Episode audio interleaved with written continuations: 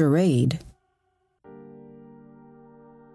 The seemingly well intentioned 2016 CDC guideline, also referred to as the misguided guideline by some, gave the go ahead signal to federal and state regulatory boards to perform an all encompassing assault on intractable pain patients, also known as IPPs, pain care specialists, physicians, and pharmacists.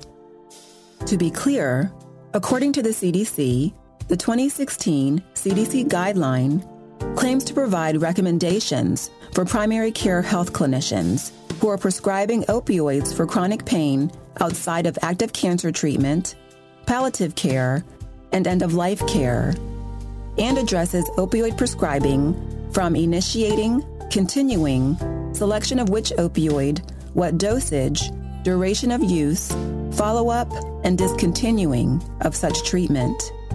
It further professes that the guideline is intended to improve communication between clinicians and patients about the risks and benefits of opioid therapy for chronic pain, improve the safety and effectiveness of pain treatment, and reduce the risks associated with long term opioid therapy. Unfortunately, this guideline has resulted in the denial of any narcotic analgesic prescription altogether for IPPs, as well as acute ER patients and postoperative patients. This inevitably has forced the IPP to taper or cold turkey off of their long-time, highly effective opioid painkiller, which is highly dangerous and life threatening to them. The CDC is aware of this and thus far has been obstinate in its position while remaining indifferent to the suffering and deaths of this already vulnerable group of people. Many patients feel they are being left by the wayside, silenced. Their pain, anger, and frustration, pantomimed horizontally and through tears and suicide. Barbie, you were once interviewed by one of the CDC's marketing companies. Will you tell us about that interview and what came about as a result? Oh, goodness. Yeah, so prior to the guidelines coming out with the CDC, I had written a letter to the CDC, and uh, many patients across the country did. And I encouraged, patients to write in, was hoping that we were being heard. And when we, and, you know, we weren't heard. And so after the guidelines came out, I said, this is not good. Patients are being denied care. Doctors are afraid to treat these, you know, patients, and it's having the opposite effect of what the CDC was trying to do and they were trying to help people living with addiction and basically affecting the whole chronic pain community instead of just the addiction community. But I, I got a phone call and they said that they were with the CDC and I didn't necessarily know it was a marketing company working for the CDC. I thought it was actually going to be, I was actually going to be answering direct, direct questions from the CDC to share how so many patients that I personally knew were affected and they they took my answers they pretended to be on my side they pretended to hear me and they they took that data first they weren't going to release it and somebody got an embargoed copy and published that. But i didn't know it was going to be used against the chronic pain community and that they took the words that myself and i think six other people were interviewed by this marketing company. They took our words they used them against us. The whole pain community was affected and they used our keywords but twisted the meaning of them and tried to make it look like I was the opioid abuser or even user. I, um, they tried to use my concern against me with the chronic pain community. Uh, literally, they used it to uh, put teeth in backing into their opioid guidelines, which was hurting suddenly probably tens to tens of thousands, maybe hundreds of thousands of pain patients were abruptly cut off, weren't using the weren't getting the care that they needed. They were tapered down to a level, if they weren't just abruptly cut off, to an to a treatment level that wasn't working. They suddenly, you know, were, were not able to work their full-time jobs because they lost that care and um, many of them couldn't work at all And that marketing company used those interviews to hurt us. There's thousands of examples of patients that tried to commit suicide, contemplate suicide. They weren't getting the care that they needed, or they were at least able to manage through, and then all of a sudden they weren't. Uh, they really had no purpose in life or, or had lost their hope. Tom, who we also spoke to in episode one, is another one of the millions of chronic pain sufferers negatively impacted by the 2016 guideline. Tom, how has your life changed since the CDC 2016 guideline was published? It's changed tremendously. Um, I've had all sorts of trouble. It, it started um, with one pain and management doctor who I guess became nervous about what they considered high doses, although I had been on the same dose with him for at least two or three years. Um, and it, it went back and forth with all sorts of things, and, and I went in for surgery, and I told him that I was going to need him to handle post-surgical pain management. And he told me that he wasn't going to be able to increase what he was giving me post-surgical because I was on such a high dose. Well, I've taken up to three times the amount that I'm taking right now, so it's not such a high dose.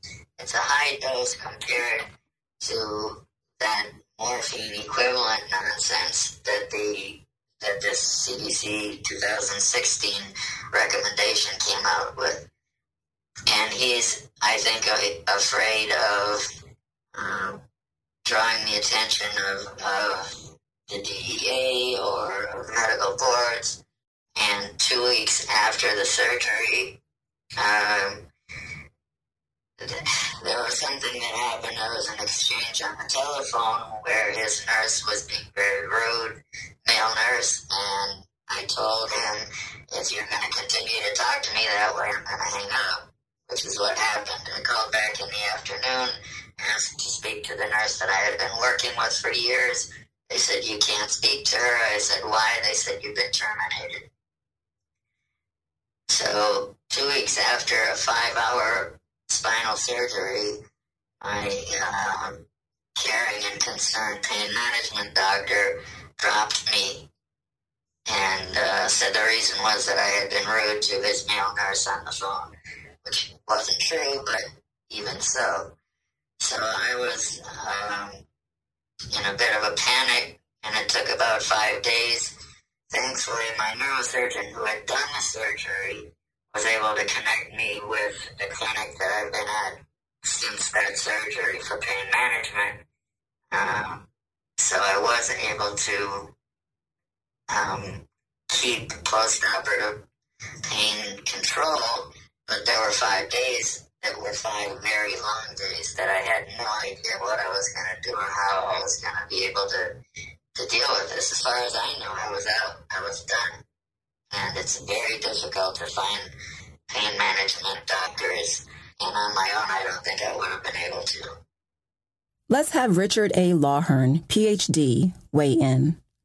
Lawhern is a nationally recognized subject matter expert in public policy for regulation of opioid pain relievers and of doctors who prescribe them. He has 25 years' experience developing and moderating social media support groups for pain patients, family caregivers, and medical professionals. 150 of his papers, articles, and interviews have been published in a mixture of medically oriented journals and mass media. He sits as a non physician patient advocate on editorial boards of the American Council on Science and Health and the journal Practical Pain Management. This is one of those places where uh, we have to be very candid about a problem that is a bureaucratic mess by any measure. A lot of the problems patients are facing right now boil down to the impact of a document that was written in 2016, which was a CDC guideline on the prescription of opioids to patients with chronic non-cancer pain.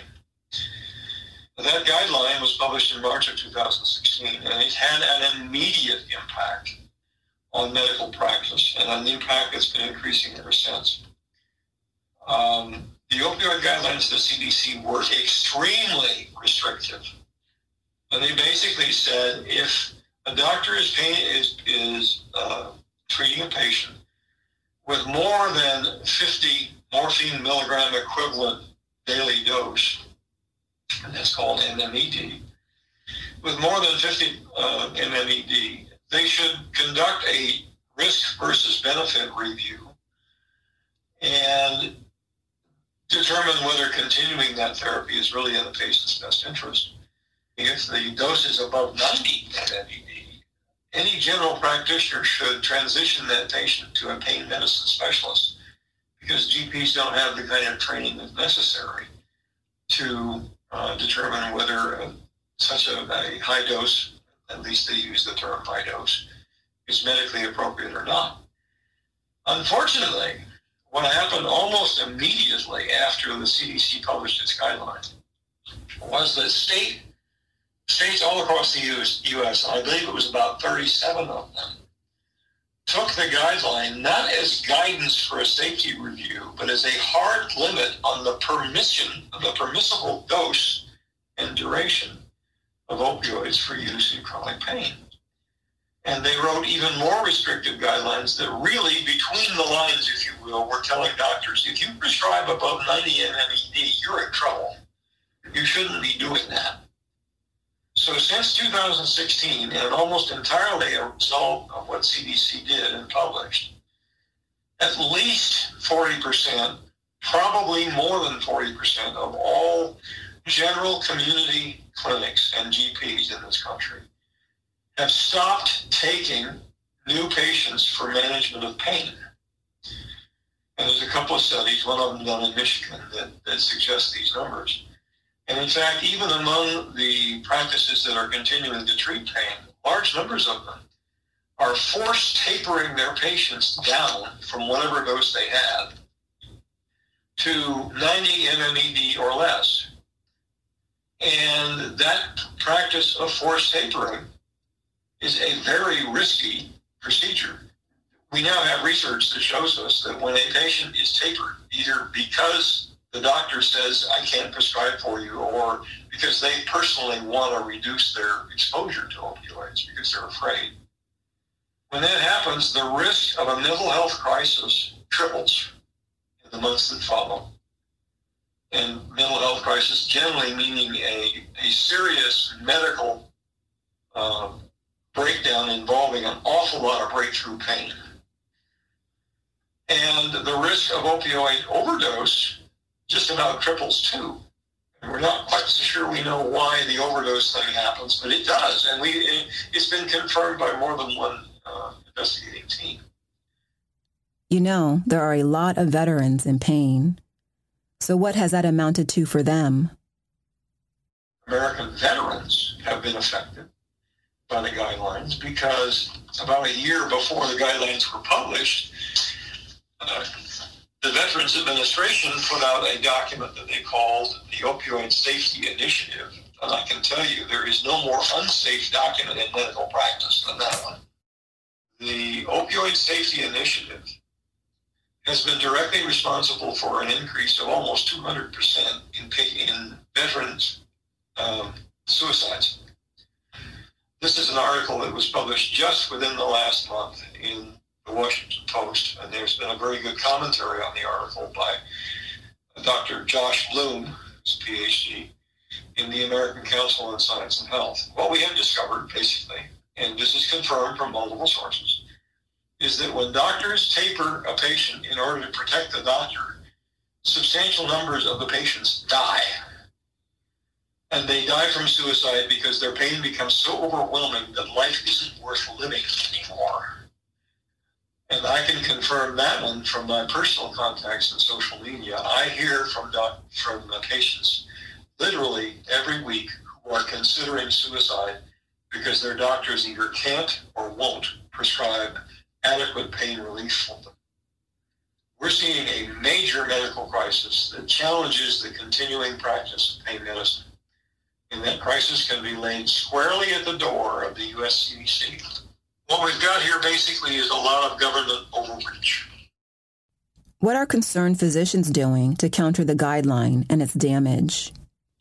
300 doctors got together and they published a, an open letter to the CDC in a major and very reputable medical journal in which they put their reputations behind a basic assertion. That assertion was that the misapplication of the CDC guidelines as a hard and fast limit on prescribing is deeply harmful to patients and it should not be allowed. Um, the, the CDC published a letter in which they cautioned state governments and the public that their guidelines really shouldn't be used as a hard and fast standard for how much prescribing is allowed.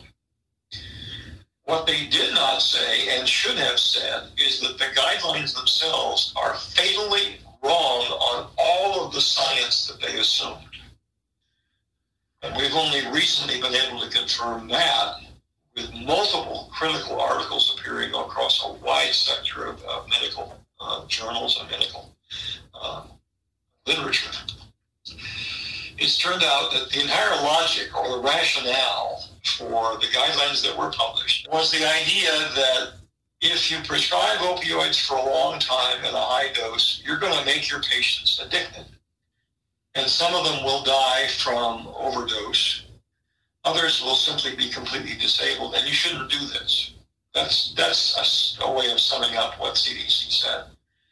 So they declared the 50, 90 MMED threshold to be uh, their recommended level for you know really seriously reconsidering this whole business and, and deciding whether or not opioids really could be continued. State governments misuse this that guideline to, to write hard and fast law. State medical boards, the, the outfits that review doctors' practices and their, they review complaints against doctors. Those outfits basically use the same criteria the CDC put out. And it turns out that an awful lot of the literature that was used by the writers of the CDC guidelines in 2016 made use of a, a very artificial, um, you could call it a nomenclature or a, a terminology for describing the effects of opioids. The other thing that we found out since 2000, well, it was known well before 2016, but CDC ignored it, is that there is about a 15 to 1 range in minimum effective dose for an opioid, for any opioid, in individuals. In other words, certain of us do very, very well on an opioid at about 20 MMED. And a few of us, it's probably slightly smaller numbers, have to be dosed over 300 MMED even to notice that we're getting an opioid. There is also a literature here that says because of the genetics of opioid breakdown in the human body, there are people out there who are hyper metabolizers. That means they break down an opioid into the components that go into the brain very, very rapidly. What we learned from that is that MMED doesn't give you any basis at all for a one-size-fits-all magical golden rule. But the CDC created just that, a magical golden rule that says don't prescribe over 90 MMED unless you're specially qualified and unless you document the, the, the bloody heck out of everything you do so you can't ever be accused of uh, uh, practice that was dangerous to the patient. What is the FDA saying? June of this year, June 7th through 8th, the Food and Drug Administration convened what they called a stakeholders workshop in which doctors and patients were invited to make an input through the uh, Federal Register, which is the, the publication which basically calls for input whenever a government policy or practice is going to be re-examined. This is the way the government basically asks people to tell them, uh, to tell the government what you know about a given subject, whether you're a professional or a patient. They haven't published the findings of the workshop yet, but I've read the comments from one end to the other. And what the comments from medical professionals tell us is that MMED is not only not science, it's junk science. Because it has no bearing whatever on any standard of care that you can generalize to large numbers of patients because there's too much variability in the in the um, the sensitivity of patients to the levels of medication they get. This was really pretty startling because this was the FDA discovering that CDC put out a, a guideline in 2016 that was an outright fraud. And CDC either knew or should have known that MMED does not provide a useful or viable standard for one-size-fits-all practice. And in fact, in 2018 and 19, a Health and Human Services Department joint interagency task force took a look at trying to catch up with the many documents out there that are supposedly guidelines on practice, both from state to state and from other organizations and within particular fields of medicine. And one of the startling things that they said right up front in their report was there is no one size fits all patient or therapy plan. And we should not be attempting to create one because human beings are too variable to do that safely. This seems as though this declaration basically snatches the rug right out from under the CDC guideline. So, why is the CDC allowed to continue in this way? Uh, let me remember here I'm offering an opinion. I want to be very careful about that. I think it's an informed opinion, but basically, I think CDC has been allowed to go that way because an awful lot of congressmen have been bought by insurance company money. And a lot of congressmen think they know what opioids are doing to uh, their, you know, their constituents, but they haven't made any distinction between medically prescribed and managed opioids versus illegally manufactured or imported opioids. And nobody's really encouraging them to make that distinction. And as a result, people who don't know a darn thing about the real medicine behind this issue have been making public law about it. But what I've been saying to people is that the data don't support the policy. And they never have supported the. CDC publishes a lot of data on prescribing rates, and on opioid overdose deaths, or at least deaths that are attributed to opioids as one of several uh, possible causes. And they've been doing this for close to 20 years. In recent years, the data tells us that older people over age 62 are anywhere from three to six times more likely to be prescribed an opioid under medical supervision than youth under the age of 19. And that ratio is really very understandable because older people have more disorders and they have more progressively developing disorders than young people do. And the disorders very often involve chronic pain, both acute and chronic pain. But then you look and you see who is it that, that overdoses? And it's not seniors. Youth between younger than age 19 have an overdose related mortality rate that is three to six times higher than seniors. And it turns out, of course, that the overdose rates for, for young people have gone through a major avalanche in the last 20 years, but they've remained almost completely stable in older people. So the conclusion that you have to draw from that is that there is no medical model, there's no medical explanation that shows a cause and effect relationship between how many people get prescribed and how many people die of overdose. There's just nothing there. But the CDC flat ignored their own data when they developed their, their guidelines back in, in 2016. So they get away with it because a whole lot of people are lying outrageously, even though they know they're lying outrageously. And I'll tell you what pain patients think about this.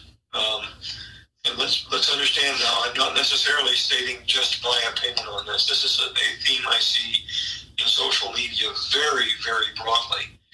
Pain patients think that the medical insurance companies want them to die. They don't want them to be treated by the only means possible that has any chance of giving them a, a standard of living or a, a quality of life, which opioids for very many people do. And they think that the, that the insurance companies just want to have them go away so that the insurance folks don't have to continue paying for their care. Now, I don't go quite that far myself, but I want to tell you that there are thousands of people who write that opinion in social media every week. People are convinced that the CDC has become an accessory to attempted medical murder. Attempted medical murder. Let's attempt to digest that. Is it not the CDC's mission and agenda to prevent injury, harm, and death? Is it not the primary agenda of the physician as well? In the next episode, we'll talk about the physician's agenda, or rather, the agenda of a small group of physicians as we discover the name of their game. I'm Eve, and this is Chronic, the Pain Game.